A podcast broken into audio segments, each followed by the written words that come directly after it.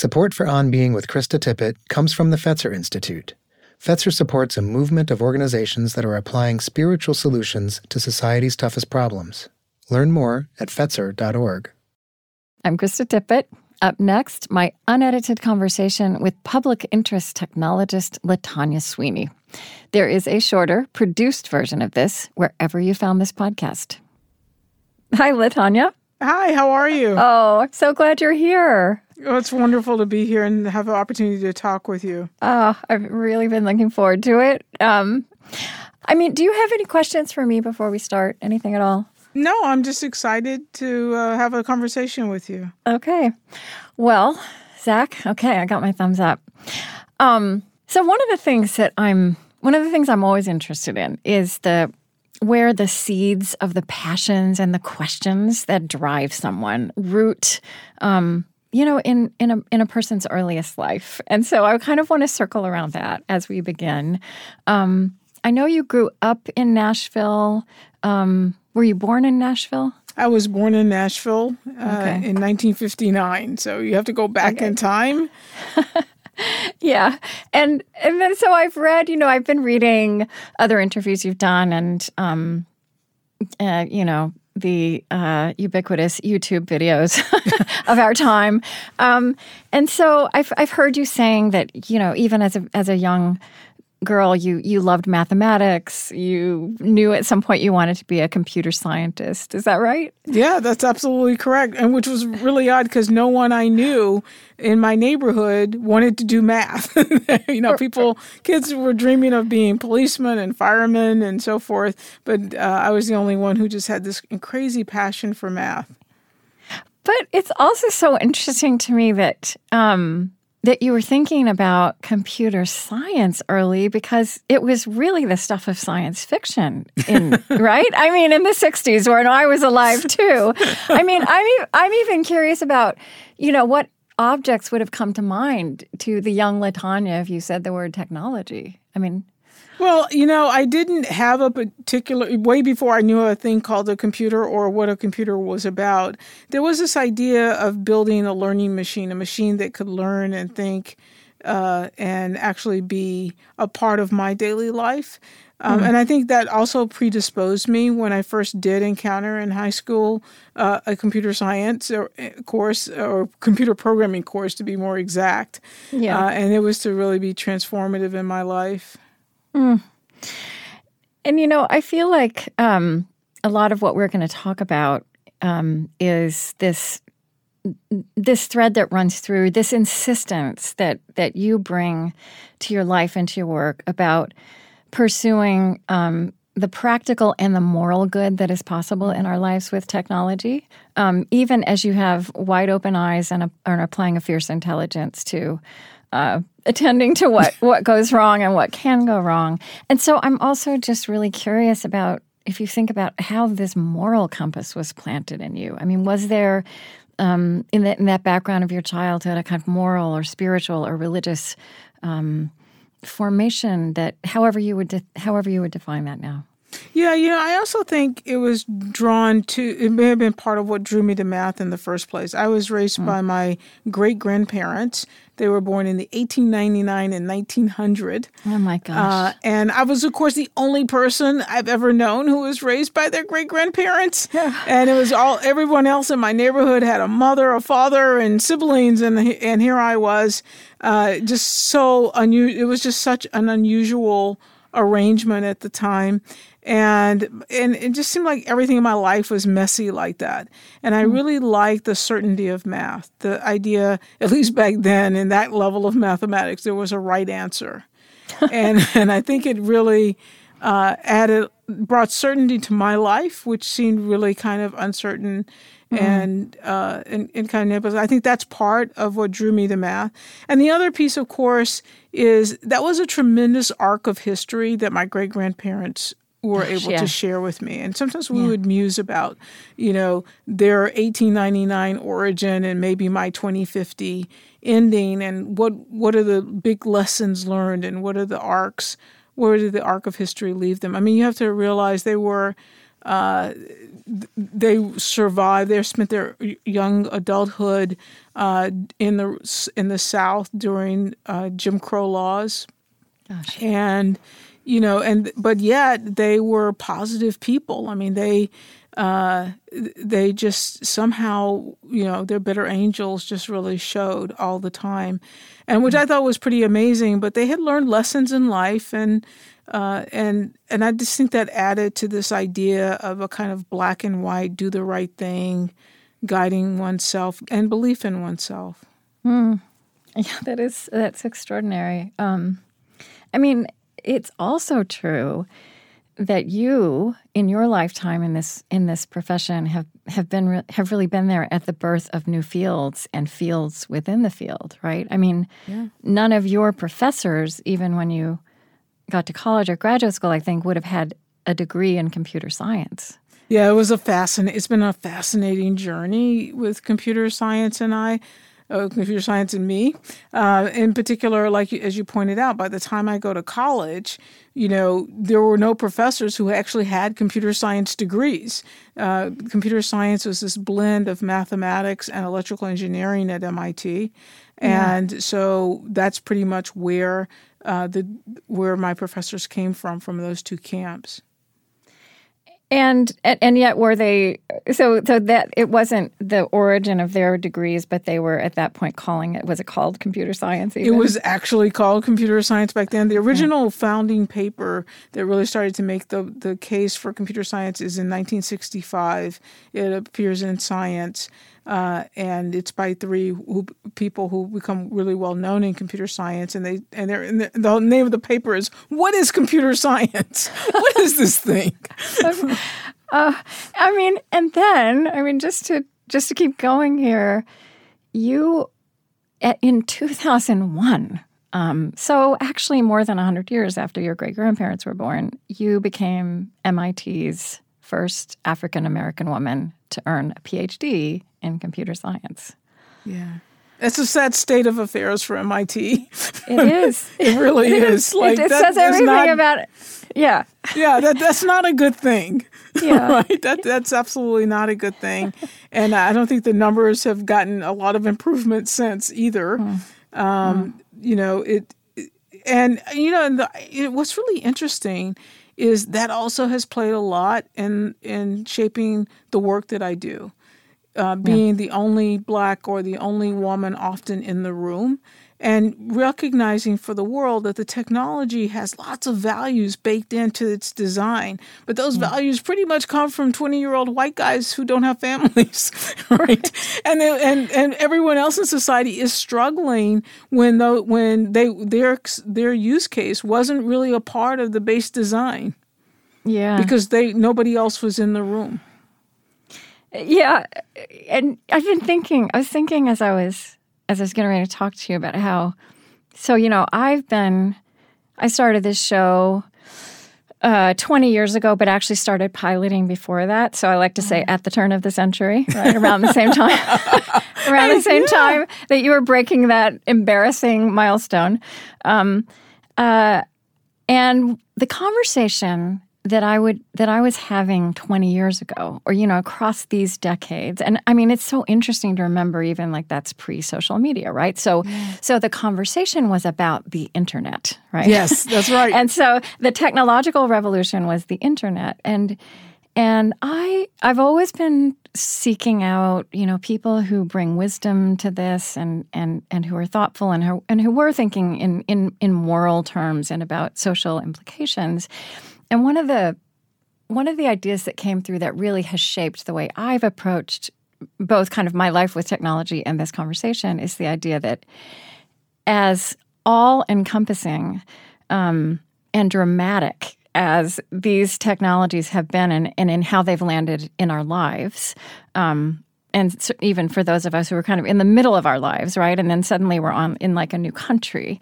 um, that that these technologies, the internet, as we would say ten or fifteen years ago, was is and is still in its infancy, yeah. and that we remain. Even though it doesn't feel like this, we remain the grown-ups in the room, and that that it is our that it has been ours to shape these technologies to human purpose.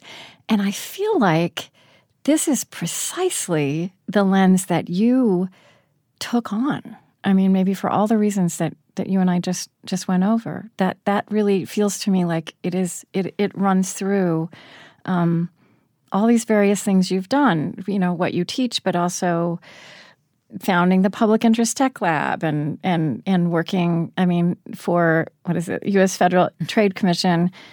Um, a professor of the practice of government and technology, um, and the work you're doing with kind of technology in the civic space.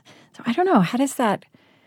How, does that sound to you like a, a, an accurate way to talk about, you know, your lens of approach on all of this? Yeah, I mean it's it's pretty consistent. I mean, in many ways, just as my passion with math led me to computer science, and my love of computer science, you know, led me to realize that the world was changing. I mean, it was really clear by the time I was a graduate student that there was a revolution coming, and it was going to change everything. Yeah. But you know, but in my uh, naiveness at the time and in, in my excitement, as a graduate student, I said, yeah, but it's going to right all of the wrongs of society. It's going to make everything right. After all, technology is doesn't see race. It doesn't see gender. It's cheap. Mm-hmm. It can e- be easily reproduced. Mm-hmm. And I just thought it was going to lead us all to a better democracy, a more perfect world. And and so in many ways, I think now now now that the decades have rolled by, my pursuit from the graduate student years on has really been the same, and that is how to make the how to make technology deliver on that promise, hmm. on that vision, you know. And just as math was gave me certainty and comfort, I, I want society to have technology without all the harms. And that's absolutely possible because most of the harms come are that we experience are arbitrary or added on uh, and they don't have to be that way. And you know, I think that that those kinds of that I that idealism and optimism and those rose-colored glasses that you talked about. I mean, I think I think that that was true of society as a whole, right? We went into this very optimistically. Um, yeah, but I think the difference was I felt like, wait a second, this guy's messing up. And meanwhile, like you're saying, mm-hmm. society says this is the best thing since apple pie. Right. right? Don't right. tell me about these problems, Latanya. We want to just keep using this shiny new thing. And I'm like, yeah, but you can use the shiny new thing, but the shiny new thing needs to behave itself. It needs to yes. be doing this or that. right. You're the grown up. right, exactly. And uh, and you know what's really funny? It, um, my first professorship was at Carnegie Mellon, and mm-hmm. I would teach a class called data privacy. And students would take my class, and I would wonder why they even bothered to sign up because they didn't believe in privacy, right? And, and in particular, what, what that meant was it wasn't that they didn't believe in privacy, they didn't believe that the technology was, was would violate their privacy. Yeah. And they were arguing, but if if if if privacy on Facebook was a problem, how come we'd all be in it together? It would be a bigger deal, they'd say. Sure. But it was literally society just in love with it. Now let's fast forward to today. Today I teach classes, the students call them the Save the World classes. Yeah.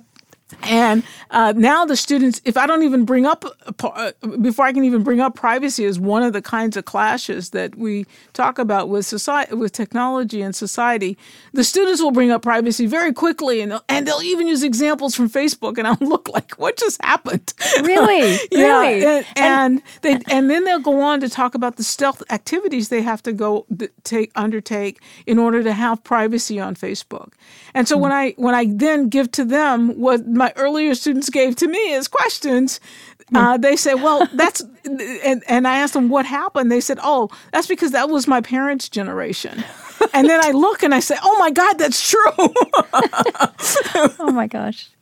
Uh, did you have you what? Did that happen quickly or gradually? Did you was there because was was that a kind of big pivot generationally? Yeah, the, the thing you're talking about. It has definitely been a big pivot. It, it's yeah. it's that point where society seemed to have moved from open, uh, you know, just blind trust in technology yeah to concerns, major concerns, real concerns. And mm-hmm. it even ha- I think certainly 2016 was a huge change in that pr- perspective, but it had started happening right be- before 2016 if you use students as an indicator. Hmm. I mean, you actually had a kind of big turning point of your own, a before and an after moment. Um, in 1997, which I guess was your version of this pivot, um, yeah. would you, which involved meet. So where did I read that? You said um, you met an ethicist who told of a grim future where technology rules our lives. yeah. It was pretty amazing. I was a graduate student at the time at MIT, and uh, and I was sort of walking through the lounge on my way to get some coffee, and I hear this ethicist say computers are evil. Now you have to remember, as a graduate student, I'm thinking of, oh my God, this amazing world is about to unfold, and yeah. now I hear this person say computers are evil. I'm like, I got to stop and fix her thinking. like, what is she like? Doesn't she understand what technology is mm-hmm. about? And so she and I get engaged in this conversation, and it's like ten thousand foot up. I mean, and eventually we start coming down to some concrete examples, and she names one in particular. She says, Well, look at this. There's this health insurance that was given out to health insurance about state employees, their families, and retirees. All of their hospital records were included in this. And a copy has already been given to researchers, and another copy sold to industry.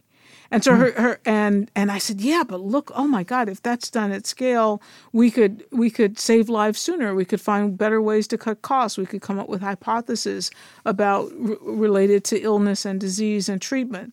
And she says, yeah, that's all true, but what if the data is not anonymous? Because she, she because when you look at the data, it doesn't have name, it doesn't have address, it doesn't have social security number, uh, so it doesn't have any explicit identity in it. And right. she says so and she said she says if the data is anonymous that that would be great. But if the data is not anonymous, then people could identify our judges and they could blackmail them, you know, mm. and she went on to talk about all the ways that the data could be used to sort of undercut our expectations in society. And and she literally kind of foretold the future about not just that technology, but other technologies sort of uh, breaking our social contracts. Hmm. So now, in my eagerness, I'm like, well, let me explain. I'm sure that data is just fine, I tell her. so I look at the data, and in the demographics, it has month, day, and year of birth, gender, and five digit zip code. And so so I do this quick calculation in my head. There are 365 days in a year. Let's say people live 100 years, and there were two genders in the database. If you multiply that out, that's 73,000 possible unique combinations.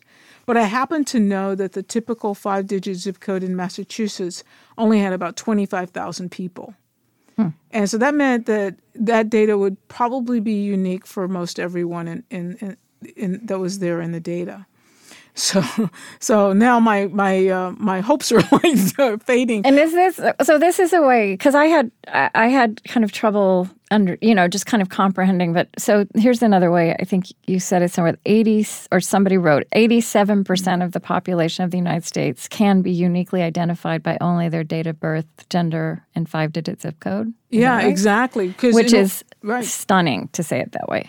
Yeah, and and it was it was it was an uh, amazing situation in that particular data set. I use as an example uh, William Weld when he was the governor of Massachusetts. Mm-hmm. Only six people had his date of birth. Only three of them were men, and he was the only one in his five-digit zip code. So by linking the voter data on the health data on those same fields, you could put his name uniquely to his record. And then, like you said, using 1990 census data, we estimated that 87% of the population were kind of like Governor mm-hmm. Mm. And what was pretty amazing, though, is that about a month later, I was testifying down in D.C. Yeah. And about three months to six months later, laws around the world were changing, citing that example. It's often called the Weld experiment. And it's pretty, you know, and the reason was it wasn't just that one data set, that was the best practice around the world. And what that experiment really shows us is how technology, and of course, the technology we're talking about then is a personal computer oh, with with right. a, a, seventy megabyte hard drive. right, right. Um, but it was it was about how that te- how society wasn't aware of the ways that these changes in technology would undercut our expectations for all kinds of values. You know, uh, from from and, and, now of course even democracy itself. Mm. I'm sorry, this is Paul uh, at WBUR. Can I just uh, interrupt real quick? Um, Professor Sweeney, I've kind of noticed you've sort of leaned forward to the point where you're kind of way Oh. past the mic. I think if you back up just a yeah. I think About that- like this? There we go. Oh, that even sounds should be- better in my ear. yeah. so- Sorry to interrupt. No, well, we want the best recording possible. I want Yeah. Krista's show to be fantastic, as she, as they always are. You, you, it's fantastic. You, you're fantastic. Okay, I, I, um, thank you, Paul. I, I want to read something actually, just because it's fun to read. but, but as we keep going, it's, it's also, um, uh, just kicks us a little deeper into this. So this is actually, I guess this was, this was in Scientific American. It was an article about you, and I guess it was when you were at Carnegie Mellon. Do you remember this? Yes, Okay. definitely. There's a visual. You know, radio is the most visual medium, so get ready. Um, Latanya Sweeney attracts a lot of attention. It could be because of her deep affection for esoteric and cunning mathematics. Or maybe it is the black leather outfit she wears while riding her Honda VTX 1300 motorcycle around the sedate campus of Carnegie Mellon University, where she directs the Laboratory for International Data Privacy. Whatever the case, Sweeney suspects the attention helps to explain her fascination with protecting people's privacy. Because at the heart of her work lies a nagging question Is it possible to maintain privacy, freedom, and safety in today's security centric, data based world where identities sit ripe for the plucking? Yes, I still ride the motorcycle, but I've you? updated to an Indian Springfield. but Okay. yes. glad to know that.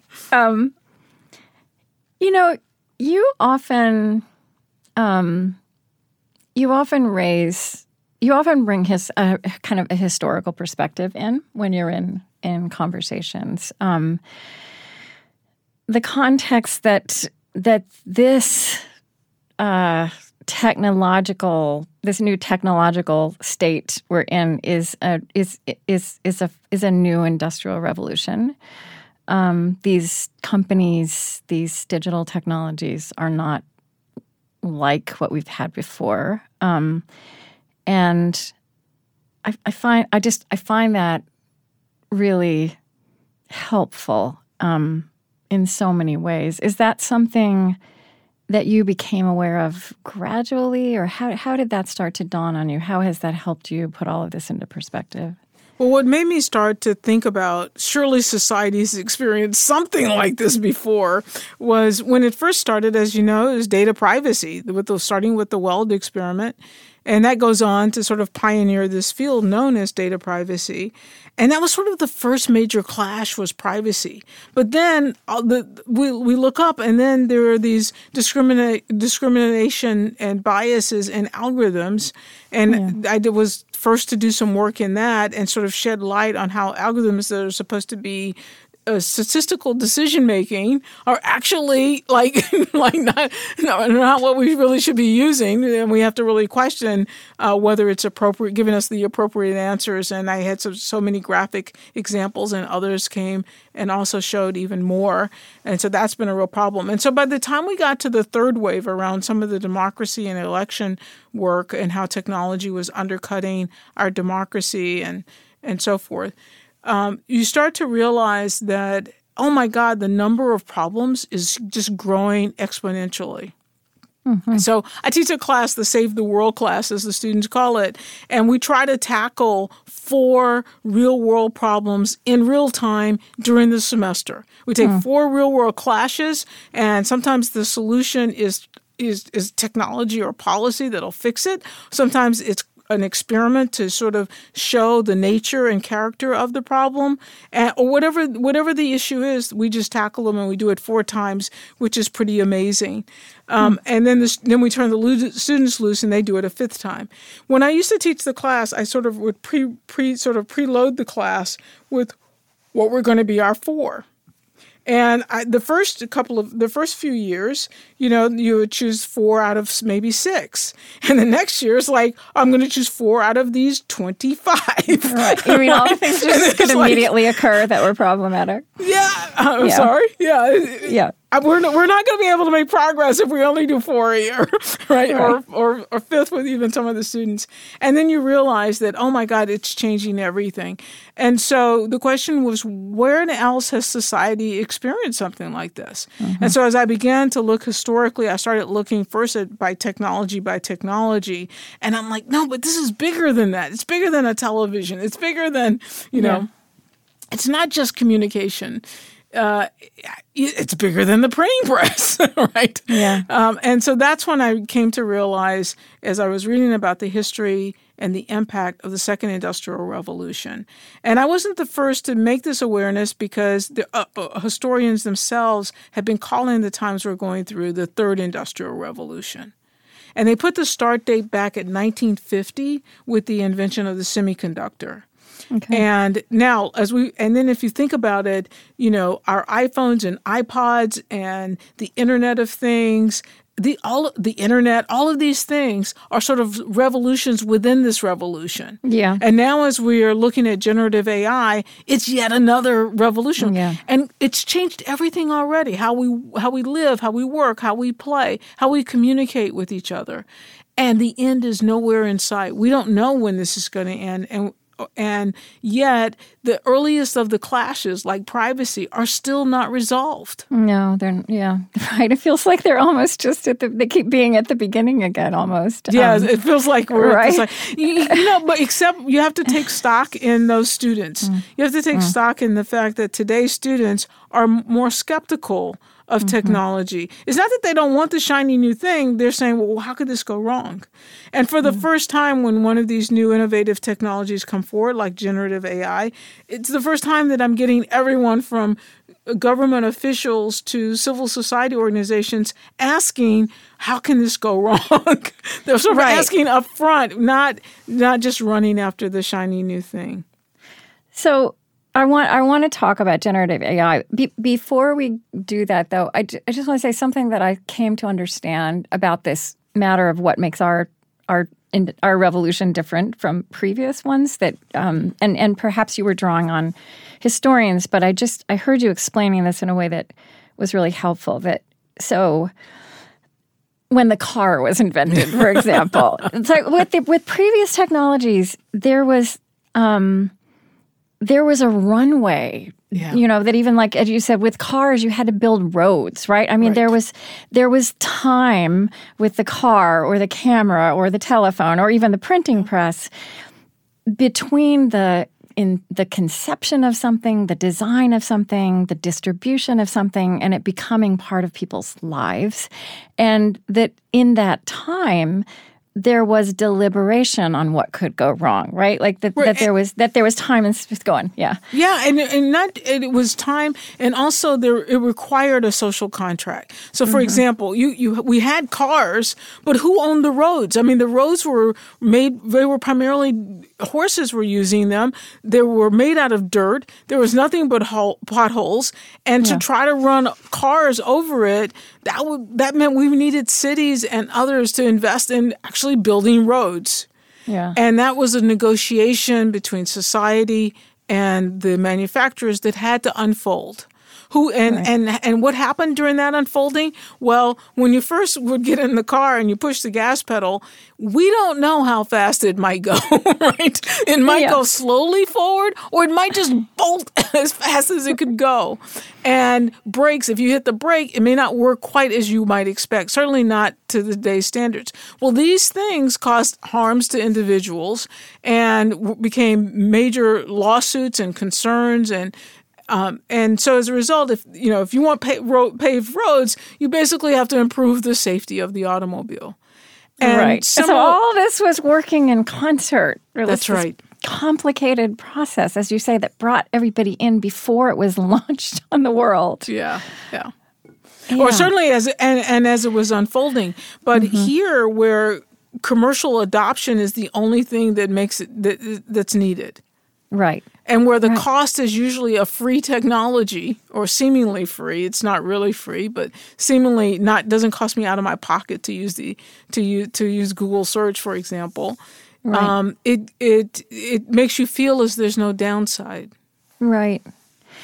Um and so one of the things that you've also been really leading on is this matter of, you know, okay, so uh, in this in this world we inhabit with these technologies, we have um, what is the right way to intervene? I mean, which really is a way to ask in to get really pragmatic and granular about that question of how to shape these technologies to human purpose.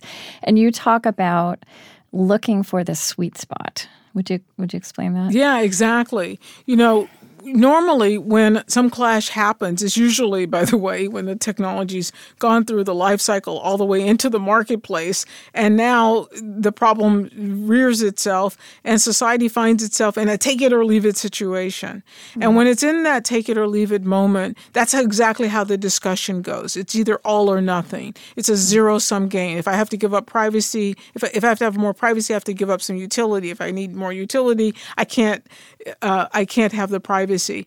And this kind of zero sum argument is so far from the truth. The truth is, most of the time, it's a design issue. Either the commercialization of the product is causing the clash or an arbitrary design decision. And in those particular cases, there exist these sweet spots where we can actually have all of the benefits or the maximize the utility and we can do it without the harms. Mm. Um, and so my that's what we try to do in the work that I do is how do you get society how do we get society and the manufacturer to move to this sweet spot? And that means that sometimes asking well and asking these questions and and having this deliberation in the design stage before um, it's out in the marketplace. Is that right? Right. So we have solutions uh, all the way through the life cycle. So if it's okay. really early on, the best thing you can start off with some principles. Mm-hmm. if you're the mm-hmm. if you're funding this thing, you can say, "Well, look, I have these principles, and I want this thing to adhere to the principles." Now, principles alone are not going to get you a non right. a, a, a technology that's clash free. But during design, right, you can do risk assessments, you can do various kinds of impact assessments to know where are the problems and how do you go about fixing them. And usually that's the cheapest, easiest way because it's usually just incidental. But mm-hmm. by the time a business package gets put on it, how it's going to be sustained, how it's going to make money, and then it goes into the marketplace where it gets adopted, now it's really hard. Those easier solutions, they're gone. That time is gone already. Yeah. And so now we're left into this take it or leave it, and the sweet spots are harder to get to because either we've got to have some patch or some technology right. add on, or yeah. we've going to have to live with the harms or something like that. Or it's got, or there's going to be a lawsuit, and it's going to take so long for it to to to be resolved that some new technology will replace it. Um, yeah. And it, it sounds to me like you are um, kind of behind the scenes of our our our public narrative of uh, imminent catastrophe. um, you are actually consulting with VCs. You are. Are you also um, in conversations inside these companies? So yes, in in part. I mean, you have to think if you're the company so the the VC world is a fascinating world. These are it has an entrepreneurial spirit, a can do, roll up your sleeves, we're going to make this happen and I, which I love because that's exactly my attitude too. We're going to build this technology yeah. just right. We're yeah. going to yeah. going to solve these problems, and uh, and so there's a in that way uh, we're very much alike. But but you know making technology is not as easy as it sounds. Some you know if it already existed, somebody would have done it, right? I mean, mm-hmm. if somebody has already done it, then it's easy to replicate. It's a lot easier to replicate than it is to when you're doing the first one, and that means it's some hard problem to solve and people are busy trying to solve this very hard problem. So they're not trying to do evil; they're just right. ignoring all the other all the other problems that their creation could create. And we're trying to say, no, you've got to think about this too. This is not it's not okay to just ignore that. And then from a VC standpoint, there's also this business package question of, well, the investment needs to make money eventually in a, in a particular time period. And it creates a kind of interesting tension because, on the one hand, if there's a problem that's not being resolved in design that could be resolved in design, they could rust, risk disruption, right? They could end up losing their investment completely Right. if society shuns it. And we've Right. come close to that in society, but more often we don't. Instead, they just don't reap the full benefit of it Right. because it has some clash and it's got people a, a bit leery or uncomfortable and so forth. So, so that's a that's um, so we've been trying to work with venture capital and entrepreneurs to to go ahead and take the more complicated route of thinking through what are the clashes might be and are there easy simpler solutions later, you know, we, you know, I also was the chief technology officer at the Federal Trade Commission for a while. So we hmm. also work with government who's got to figure out how do I govern this thing. Like, like what is what is my what is the responsibility to society when this new technology comes out? You don't want to get in the way of of, of, of the market doing its thing, but to what extent some of the time, most of the time, these clashes are kind of a market failure. There's no representation in our regular market system for them Yeah. but yet their cost to us as a society is very great. You know, it, it feels to me like the this orientation that that that has developed in you um to as you say starting with just all out enthusiasm this is going to make everything better and then becoming really aware that of unforeseen consequences and of the need and and really it's a it's it's a creative uh, challenge right? To to to try to see those and work with them which actually in my mind you know I, I feel like it's it's a move that culturally it's actually a a move of of adulthood right? Understanding that life is mostly about is as much about things that go wrong or not as we plan um, as things that go right and that actually that's how we learn and grow. And yet we don't necessarily um, make those assumptions and behave that way especially when it comes to the market or um, Yeah. and so so I- so I guess I just so now I'm just really curious about how all of these things you've done and this this um you know this way you approach technology in general and our lives with technology like how has this prepared you and shaped you now to greet this new world of generative AI Well, I mean, I still have the same excitement uh, with all the technology. I definitely feel still the energy that I felt uh, as a graduate student. But of course, we're far more worried now than we Yeah. were as a as I wasn't a graduate student because we haven't righted any of these clashes. We haven't resolved any of the big ones, and and I think society itself is feeling the tethering. Like so, for example, uh, social media. We don't have the slightest idea how to do content moderation at scale. Right We just don't know how to do it, right? It's, it's, it's not the fault of Google or Twitter or anyone. We just don't know. Computer scientists haven't actually thought about it. You know, we need great minds to, we need about a thousand really good minds to really think about how do you solve content moderation at scale? Yeah And we don't know, we haven't resolved how you build trust at scale. Journalism has gone through major transformations, disinformation, and so forth.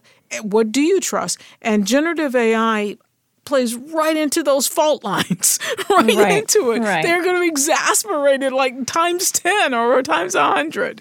And so, so we don't really have time quite on our side either. uh, it's a society we're not quite ready for. But on the other hand, generative AI is very exciting. So I don't, I don't, I think if anybody was to hear me talk and and they walk away feeling gloom and doom, I don't have the gloom and doom. But at the same time, I, I, I, it is not the great panacea either. Right.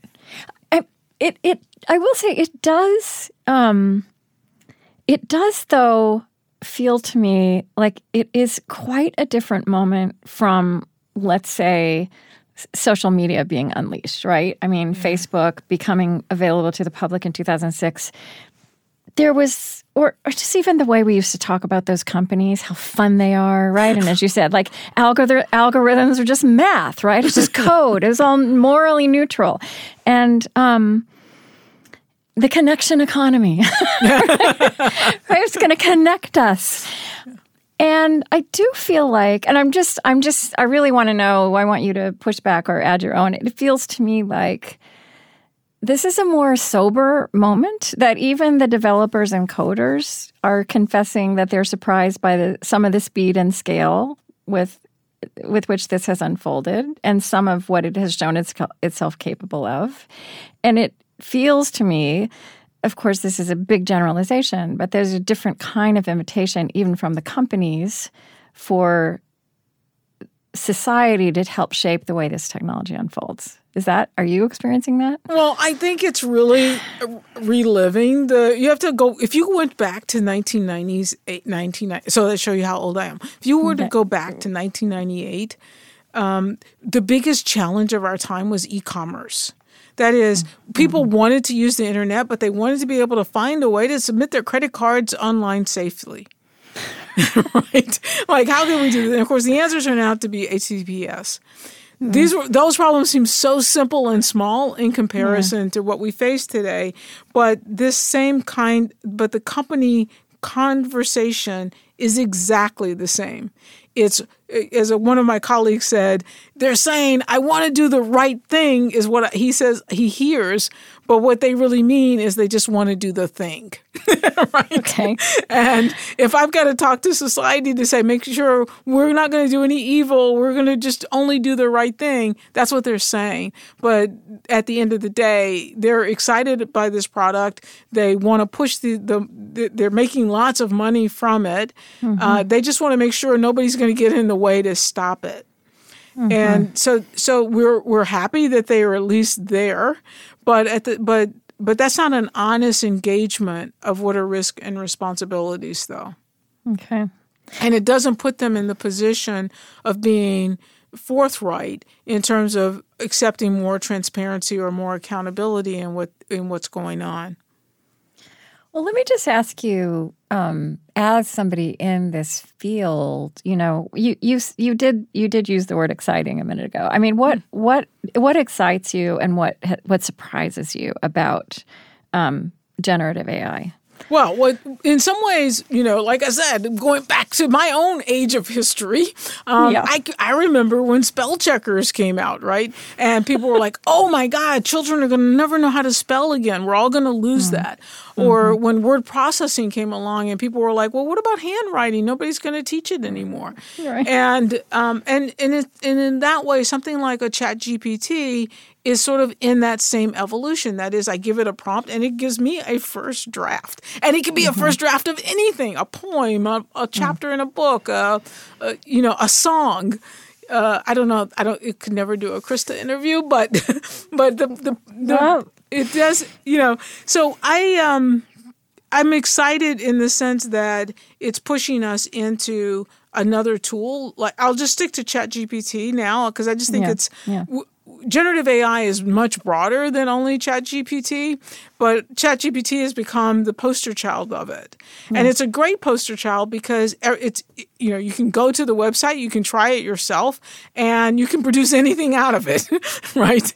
Uh, um, and it has all of the benefits and features and concerns that we see in general with generative AI. So so that's all i think those are all the good things but then i could flip around and say, yeah, so we're just mo- moving the evolution from going from, you know, writing to typing on a computer to spell checking on a computer mm. to grammar checking to first drafts. Right. So one could argue that's the the the arc and we shouldn't worry too much. But what makes this one also different on the concern side though is we I mean there's lots of concerns, one of which is we probably, the internet in five years, maybe even as short as three years, won't be the internet that we know today. Right now, most mm. of the content on the internet, good or bad, wrong, right or wrong, full of disinformation or whatever, is pretty much human generated. Right. But in three years, most of the content is going to be bot generated. Yeah, I've heard. And it's going to be a, yeah. it's going to be a huge echo chamber. And so and so if we don't know how to do content moderation on social media, how do you do content moderation when it seems like every original piece of writing is saying the same thing and it's all really from the same source? Right. So, so one of the questions that I that that just prompts in me is maybe we just become. I mean, we, we should be less trusting now than we are, right? I mean, maybe we just become more reasonably untrusting of of what's on the internet. Maybe, maybe I guess I'm saying maybe it's okay. I mean, I realize that's really simplistic, but But, but so if it was 1995 and you said I'm mm-hmm. going to be distrustful of what's on the internet, that's one thing because there mm-hmm. because your notion of truth and your notion of news and your notion of what's right and your notion of whether or not what people bel believe is coming from all of these other sources that kind of they had their own problems but for the most part we could argue they were probably more reliable than being in an echo chamber with chat gpt right right. um, and so, ne- but if the internet of today, or even the internet of tomorrow, we increasingly don't know how to know what's right. So let me give you a couple of examples. Okay. Um, so if you ask Ch- ChatGPT just medical questions, w- which my students and I did this spring, one of the things that kind of popped out was if you ask medical questions around uh, common diseases, sometimes you get the right answer and sometimes you get drink bleach. And then other and if you ask it about more obscure medical problems, you get reliable content. And so why is that happening? It's happening because ChatGPT learned all it knows, and it, it actually doesn't know anything. It's just statistical correlations around words and and and, and how you put these words together. Um, it learned it on the internet.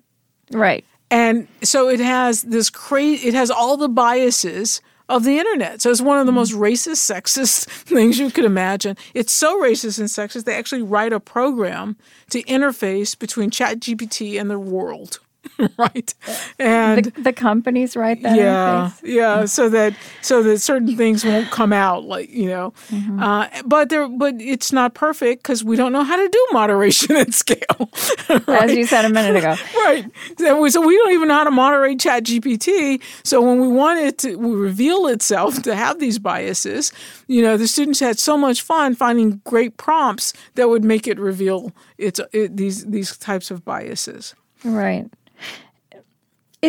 It seems to me also though that but by the same token in terms of our agency, like that we have an agency to lower or raise the quality of what we get back from it by the it- it's I hate this word prompt, right? Like it's, it feels so simple, right? Because I want to say the questions, the quality of the questions we ask of it, um, which we're talking about in terms of prompt. I mean, you're using it. You're using it in in the classroom, right? I use it in the classroom. I use it all the time because Uh-huh. I want to know what it's good for and what it's not good for, and, what do you- how to and do you- understand it. And and I'll give you an example. yeah, yeah. A student of mine typed in, this is literally the only thing that the student typed in write a research paper by Latanya Sweeney.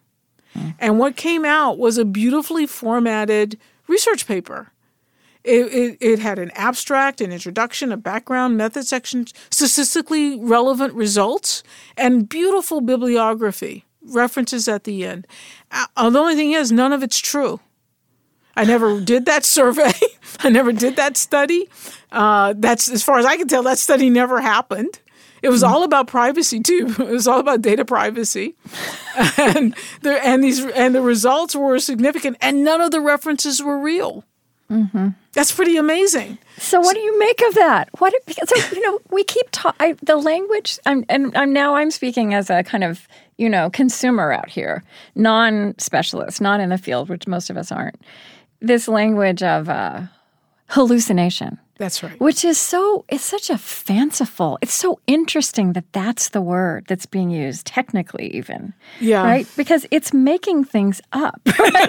or you might say lying, right? Like you might say if it were a person, you would call it lying. Right. If you um, turn that, if you turn that in, and in fact, there was a lawyer that turned in a brief that ChatGPT made, and of course, none Yeah. of the cases were real. Right. Right. And so we, the you, that that lawyer has to personally suffer the consequences consequences of that because ultimately he's responsible for what he submitted. But ChatGPT I mean, is not it's, responsible. it's a weird kind of creativity that it has. I mean, I'm just asking you as a computer scientist, how does that?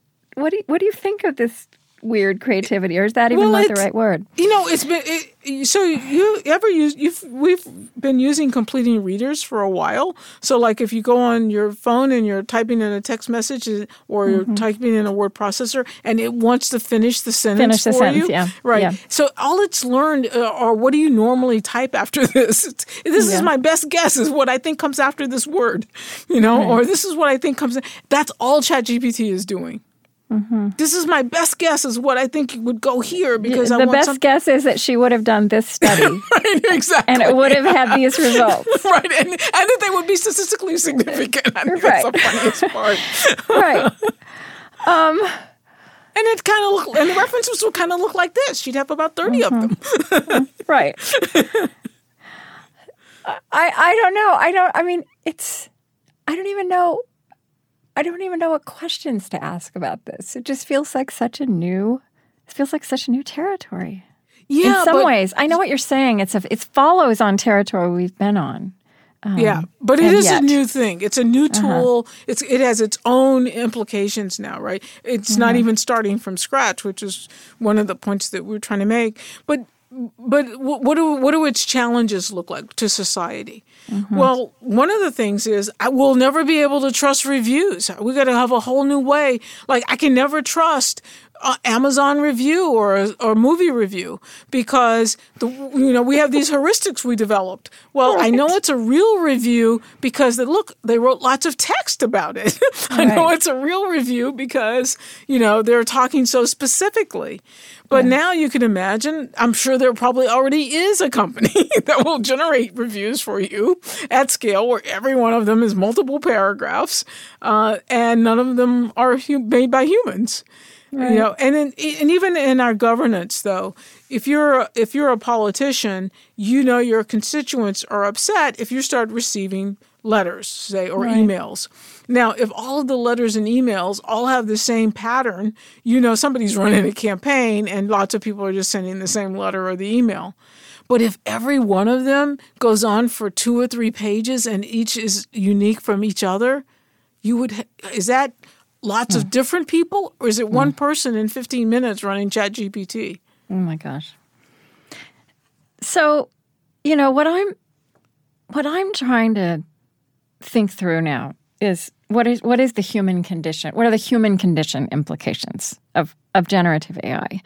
And um you know, something that that you also alluded to a minute ago, which I, I feel like we haven't kind of stated just clearly enough as what is the elemental thing that happened here is that this technology is a student of us, right? Us on the internet, right? yeah that's right Us on the internet, which is a huge qualification. Um, so if I just say that phrase to you, the human condition implications of, of generative AI of, or ChatGPT, tell me where that takes your mind.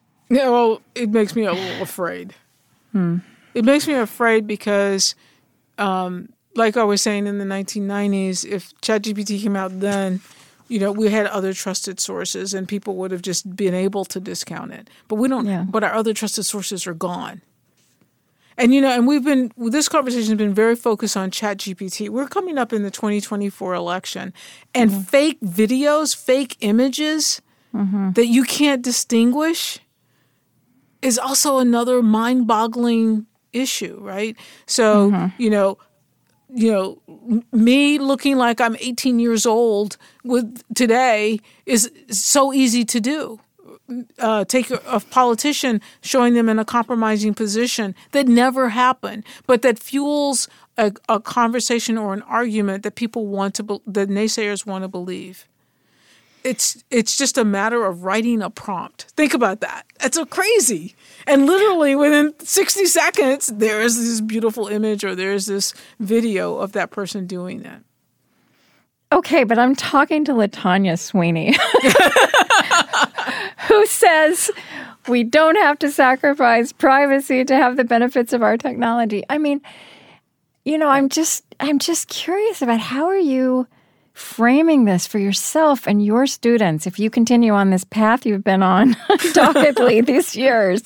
Um, what do we what do we do about that? Or what is it giving us to learn? Which i think is another well, interesting question. Well i think the the first thing that's give and i think that's the right way to think about it too krista is you know what are the big things to learn here? What are the big takeaways or what where the space of harms are going to look like? Where the space of harms apt to be?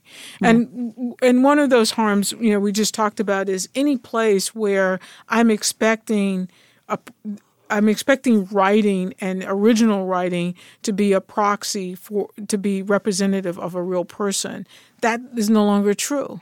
Okay. You know, in 2016, my students and I, we were one of the first to find all, all, some a, a kind a, a, whole series of disinformation that we call persona bots. But one of the things that was really interesting about that particular system of bots was that when they delivered disinformation, you would click on the link and it was an amazing website. Like it looked like it was the New York Times, but it wasn't. Wow. But it was made up, or it was a. It looked like it could be uh, a, a, a, um, a, Wall Street Journal or something like that with color paper, I mean, and fonts and everything. It was just amazing reproduction. And of course, two weeks later, that website's gone. And, mm. and the stories in it were in the service of whatever the disinformation was. What's fascinating about that, that was clearly a state actor. That's the level of cost mm-hmm. and complexity that was required to pull that off. But today, with a chat with generative AI, we're we're all amazing artists. We're all can take photographs of things that didn't happen. we can mm-hmm. all write articles. And and we aren't doing the writing or the photographing and so forth. We're literally just typing a couple of prompts and letting the generative AI make it. That means that the level of disinformation is going to go up dramatically. Mm-hmm. And all of and our instincts about what is truth is is really is that's the big challenge generative AI gives us as a society. Right. But you know, I feel like we've spent a lot of time arguing about whose facts are right. Mm-hmm. And in that, there was a flawed assumption that facts were ever what alone conveyed truth or landed in human bodies as truth. Yeah. So even, I, I realize I'm being a little bit of a devil's advocate here, but even if, let's say, one of the things it gives us to learn is to be talking about the nature of truth. that would be an accomplishment, right? That would be an accomplishment. And and I think that's our best that's a, a really great accomplishment that that is is one of the most important things uh, for us to get our heads around now. That this challenge is that's the biggest challenge we're facing. What do I think of as truth? What am I using? So that we mm-hmm. become skeptics. The, the biggest problem is we don't have a replacement yet for it. We right. don't have a solution for it. But that's where I think the overarching challenge comes from.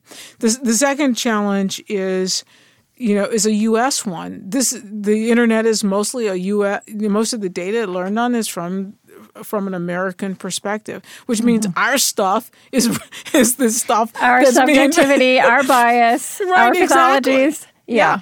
yeah, yeah. Um.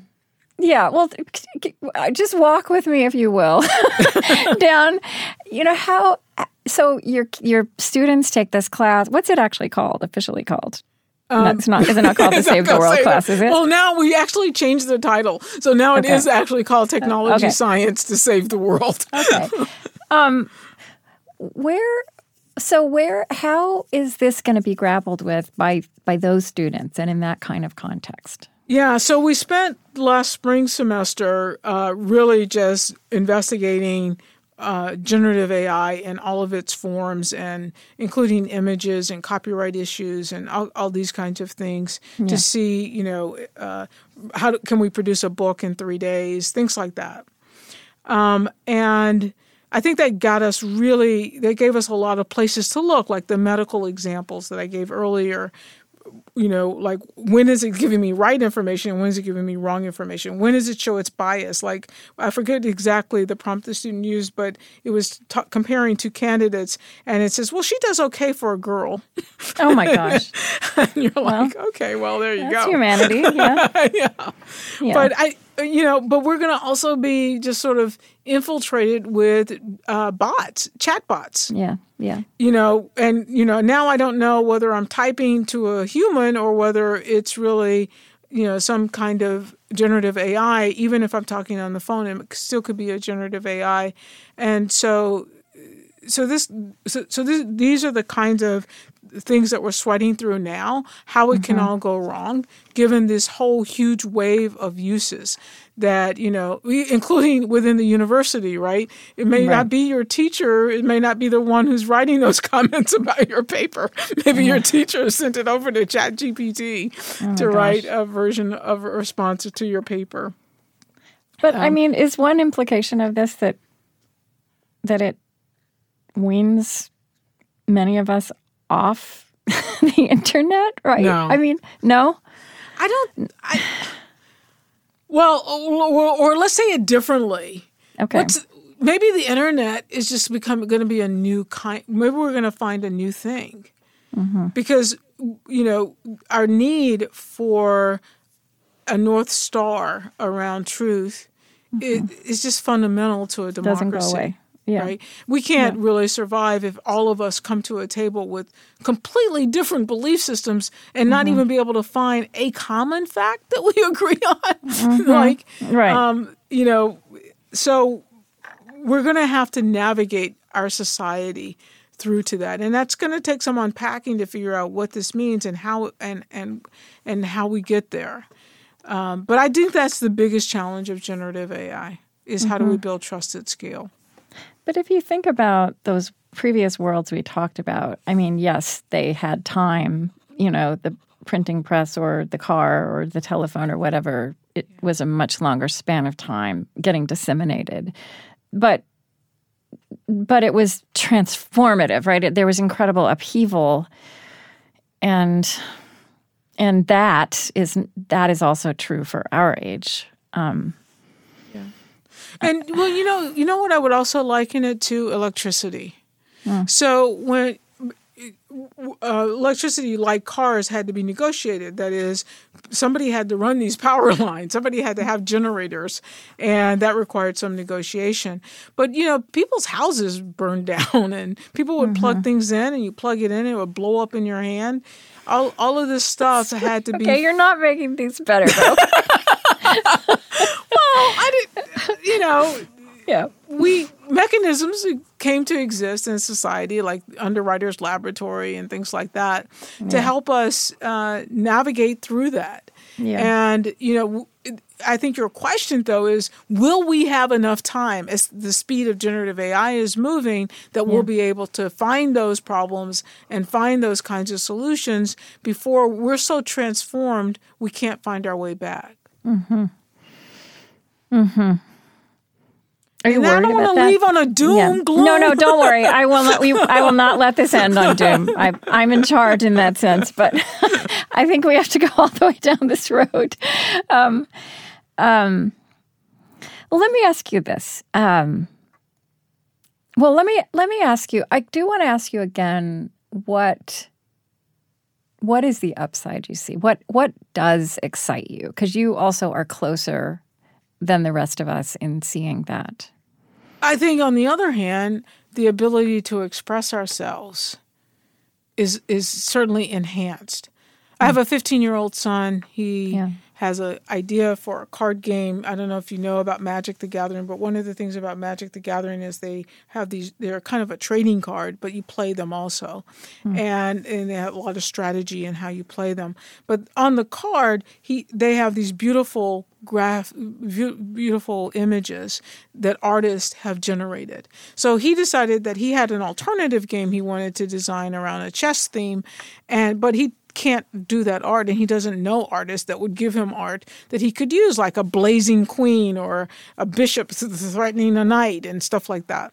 So he finds uh, he finds generative ai he types in a few prompts and voila these amazing images come out right? And then and then you know using standard word processing with different color fonts and so forth he writes or draws a really impressive looking cards and he does this 80 times and he did that within a month That's amazing, right? Right. All of a sudden, we have a way of expressing our creativity that we never had before. I had a colleague who literally wrote a book in seven days. Oh my Now, gosh. I've been tortured and tortured myself and tortured my family for years trying to get this book done. Yeah. and, he wrote a book in seven days. That's crazy. With with with with ChatGPT as a companion, as a helper. That's right. I mean, what's clear what's clear is, especially again, I really like this histor- historical perspective. We are the generation in the middle of the mess, right? Like Right. we're we're the generation right at the outset Yeah. where we can see so clearly what is being undone Yep. and we can see the dangers because this thing is accelerated in its development. And we've seen a few cycles. Mm-hmm. We've seen a few cycles. We're wary in a way we weren't wary yeah. with Facebook in the beginning. But but you know, until we can really get our head around how do we de- deploy an army of public interest technologists, Yeah. we're not going to be able to get completely in front of it. No. You do say that there is a field emerging of Yeah. public interest technologists. I mean, that's not a phrase most people have heard. You know? Yeah, and it doesn't Right? really flow off the tongue that easily. No, no, but it's it's comforting when it does. yeah, and it, it, it's really most importantly though, it is really needed. It's mm-hmm. really needed for someone who's going to represent society's interest and actually move us from what I would call a technocracy to mm-hmm. back to a democracy. You know, back to right now, all of our rules that we live by are literally written by how the technology works, what the Right. technology can do, how, whatever arbitrary design decisions it has. And if you're using decision making algorithms, it doesn't even matter what our laws are if you can't enforce them in the tech, if the technology goes contrary to them Right. and and the, and so we need someone who's going to say wait i got to represent societal interests meaning what are our values and what are the things that we hold dear? I, in, in, in particular what are our laws right? Right. and how do we make sure they get protected in today's society? And that's at the heart of public interest technology is helping society navigate its way back to itself uh, i- today. I mean, I, I I would like you mentioned your son, and I would like to come back to you know a 15 year old. Is that is that how you how old Yeah. you said he is? I mean, because like this generation of humans in particular is um, they're just they're just being experimented on, right? I mean, they're in the, this, and so they are the product they are right. They are the product, and I mean, in a way, though, I feel like. Uh, you know, my kids are kind of are older. They're kind of tw- in their twenties, and I and and or I'd say my you know, and the years matter so much. A single year in this span of time matters so much in terms of how the technology had developed. So it's quite different from my younger child, who's five years younger. Um, but I feel like a fifteen-year-old now. hmm, you know, well yeah. is not right at the beginning. Like the, he probably has some instincts and some wiles and some wits about using and living with technology that is kind of an evolution, new evolutionary development. Yeah, I you know I, I my best um, some of the best instincts I've had about that has been when he tries to write a paper for a school. Hmm. You know, how does I, I would ask, well, why do you think that that's a good reference? Hmm. And he had really good instincts about what made a good reference. But two years from now, those instincts aren't going to work. It, you know, is it a big name? Is the font? Is it a website that's hard to produce? Is do multiple websites that are hard to produce basically say the same thing? Um, and you know, in in the world of easy creation, which is what generative AI allows, um, easy false g- creation, even Yeah. Uh, those tools aren't going to work. So even the tools that he's learned to navigate by aren't going to hold. And the the other thing too I notice in him is a kind of naiveness around um, a- a- around who you're talking to when you're talking on the internet. Right. You know, okay, I'm going to go back when I was 15. When I was 15, there used to be this old saying, go west, young man. And what that saying meant was if you that we had all these laws that if you messed up, you could start over. And the hmm. particular phrase "Go West, young man" really referred to if you messed up on the East Coast, you could go to the West Coast where nobody knew who you were, and you could start Right. over. But our, we, but many of our laws also had this kind of forgiveness to them. You know, hmm. we closed hmm. juvenile records. We, you know, bankruptcy. You get to start over after so many years, and the list goes on and on. But none of that's true anymore, mm-hmm. right? And none of and and whatever my fifteen year old wrote when he was twelve or thirteen on the internet is still on the internet, right? Yeah. Yeah. And I guess that would also be in this field of public interest, Yeah. public service technology, these whole new whole new challenges to pick up. Yeah, but think of it this way what if we succeed?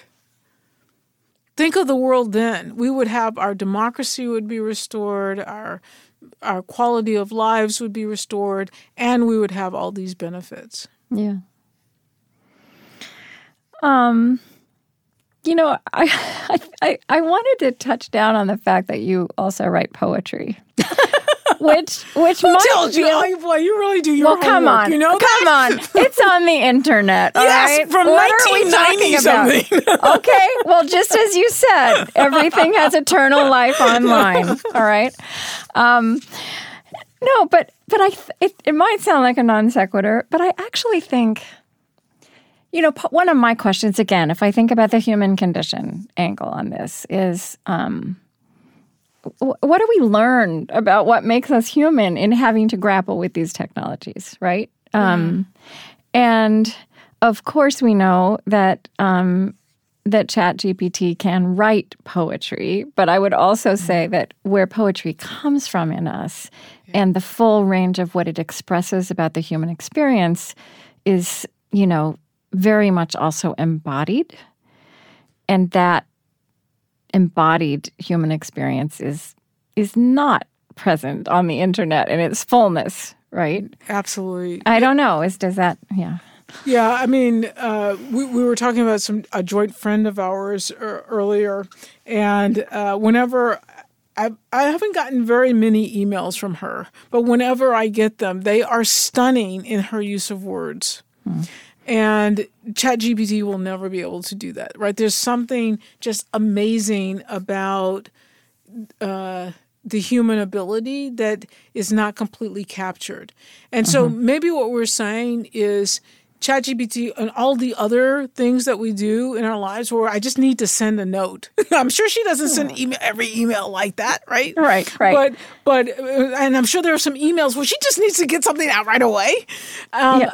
That's the maybe those are the things that we leave to ChatGPT and these amazing pieces where we reach into our heart and into our souls and try to convert that feeling and emotion into words or into writing or into a drawing will still be there. And we'll learn to to distinguish the two. Yeah. Yeah, right. That's I guess that's the muscle we have to grow. I mean, there's a poem called Blood Passage, yes, from 1996 online. I'm going to delete those as soon. but no, but you you you wrote you say at the bottom that it was written for a family reunion, and Yeah. I don't know that it's about you, but clearly there's a generational thing because you say my hands are old and withered, and your hands would not have been old and withered at that point. But there's clearly a gen. And but anyway, there's a reference in the middle of this. Um, um, I am old and you are young. We span 200 years. I know the past five scores. You hold five more still. Still, is that a reference to the the 200 year present idea of Elise Boulding, or is that were you just really counting? No, it was it was really a, reference back to my great grandparents. Yeah, I was going to. So that's what I was. Your great grandparents. You truly spanned 200 years. Yeah. Was And again, I feel like go on, go on. no, really. You know, when they Mm-hmm. would talk about their parents or their grandparents, I mean, you know, it's it's mind boggling to go back to, to think about somebody, you know, talking about their parents in the 1880s. I mean, it's like, Yeah.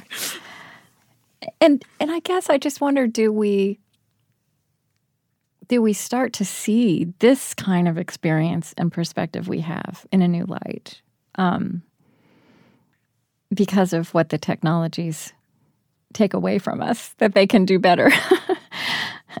you mean know. the is, are you let's flush it out more krista are you yeah. saying that the literal the, the fact that everything is so literally preserved or do, or do you mean no i just mean more again having this embodied experience of 200 years you can't uh, you can write about that but you can't feel it all right i mean yeah we yeah, we have yes. this in our bodies and you yeah. you put it in you put some words on a page that that express it now hallucinate as it might it's not likely to bring those connections together and i think that's what you're after that mm-hmm. that it's going to hallucinate the things that are said 90% of the time it's going to say it it's going to hallucinate oh, to connect yeah, to so the helpful. one ninety percent to another ninety percent. Right. Right.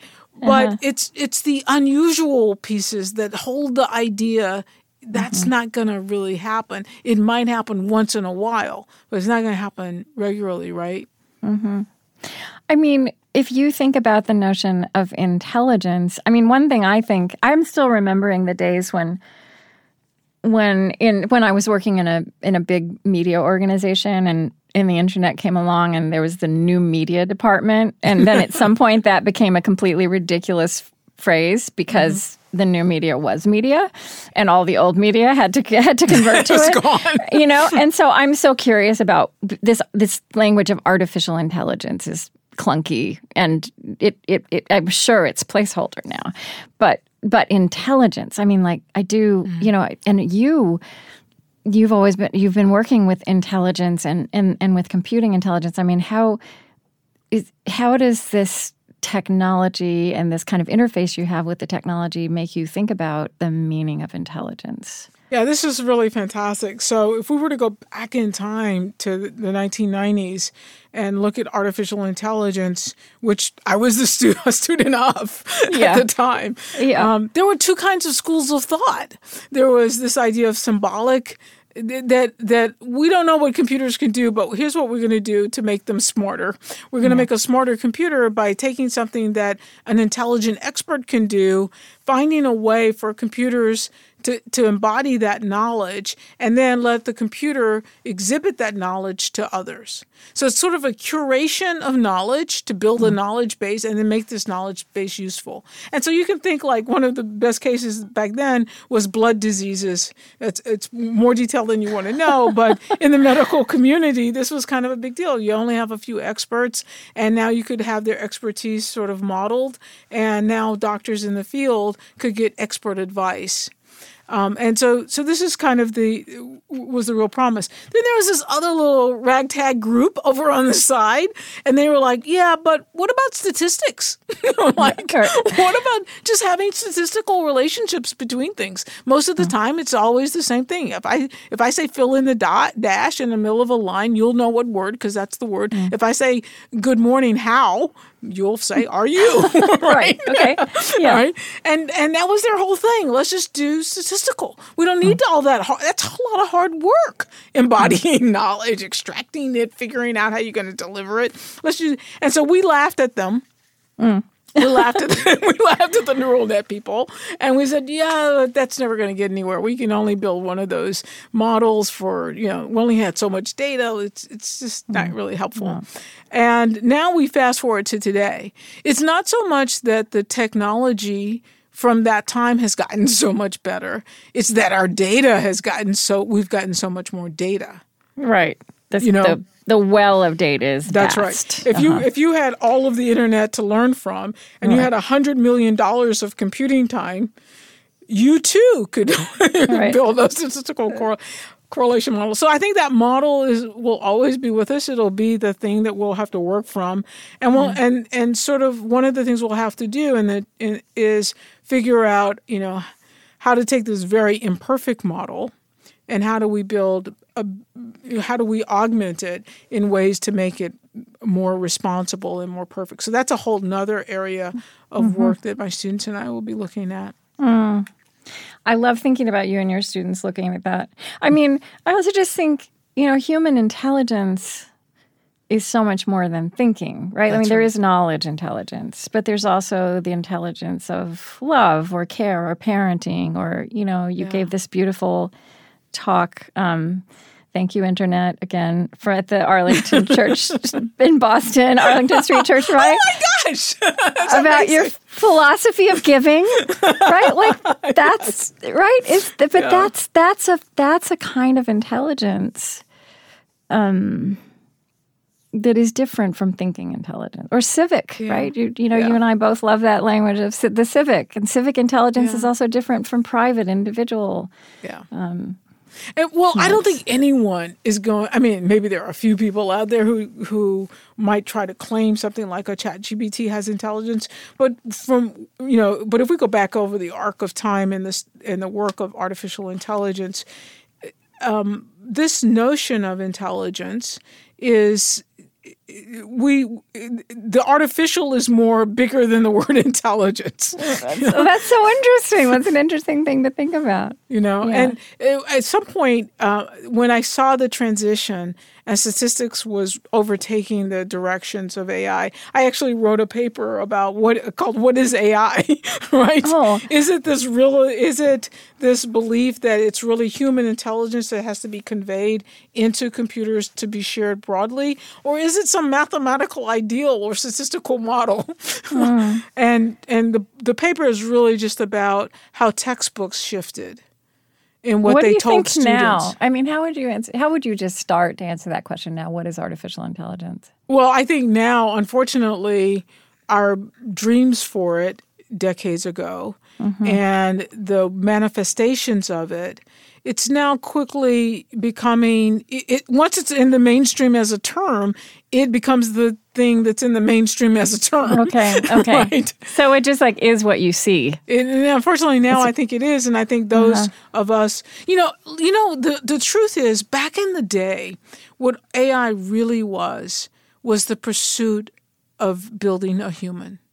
It was literally, it was no different than artist, you know, in Grecian urns, where you're just trying to represent an image of man or an image of your time. You know, w- humans have always been tried to find ways to express their intelligence and to make likenesses of themselves. And in that way, that's really when I was a graduate student, AI was at the heart of AI, what drove us. But uh, you know, but today, what is AI? Yeah. uh, is none of that, right? It's just like you said. It's just a statistical correlation of the internet, right? Or a statistical correlation of images.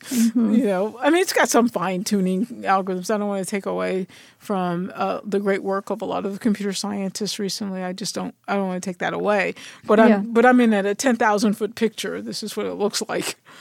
But I, I still I think it's really helpful to hear somebody like just define that because I feel like that that fact is not. It's hard to comp. It's hard for kind of ordinary people out here for us to just see. You know, some some of the things that are actually simple, not simple, but you know, straightforward about it, what it is. Yeah. Um okay, well, let me just. I think I want. I think I want to ask, just you know, following on that, just as we as we wind down. So let me just ask the question this way. You know, with this life you've led, with this intelligence and knowledge base that is your, is yours, you know, your engagement with our technologies. Um, you know, wh- what do you keep learning? What are you learning now about what it means to be human? Oh my God, that would definitely be. Uh, I, I take so much hope for tomorrow. You know, I, I have the luxury of living and working with these twenty-year-olds who are just amazing. They're just they're just amazing, and the society that we're passing over to them, I'm I have to apologize to them on a regular basis. I'm sorry about this, but, it is what it is.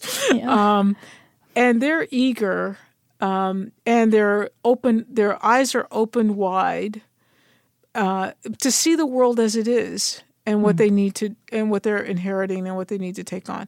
So I, I do have a lot of hope in the future and and i don't think that's something I, I think that's also particularly a human trait. Mm-hmm. Mm. I mean, there are many others, love, and and so forth. Yeah.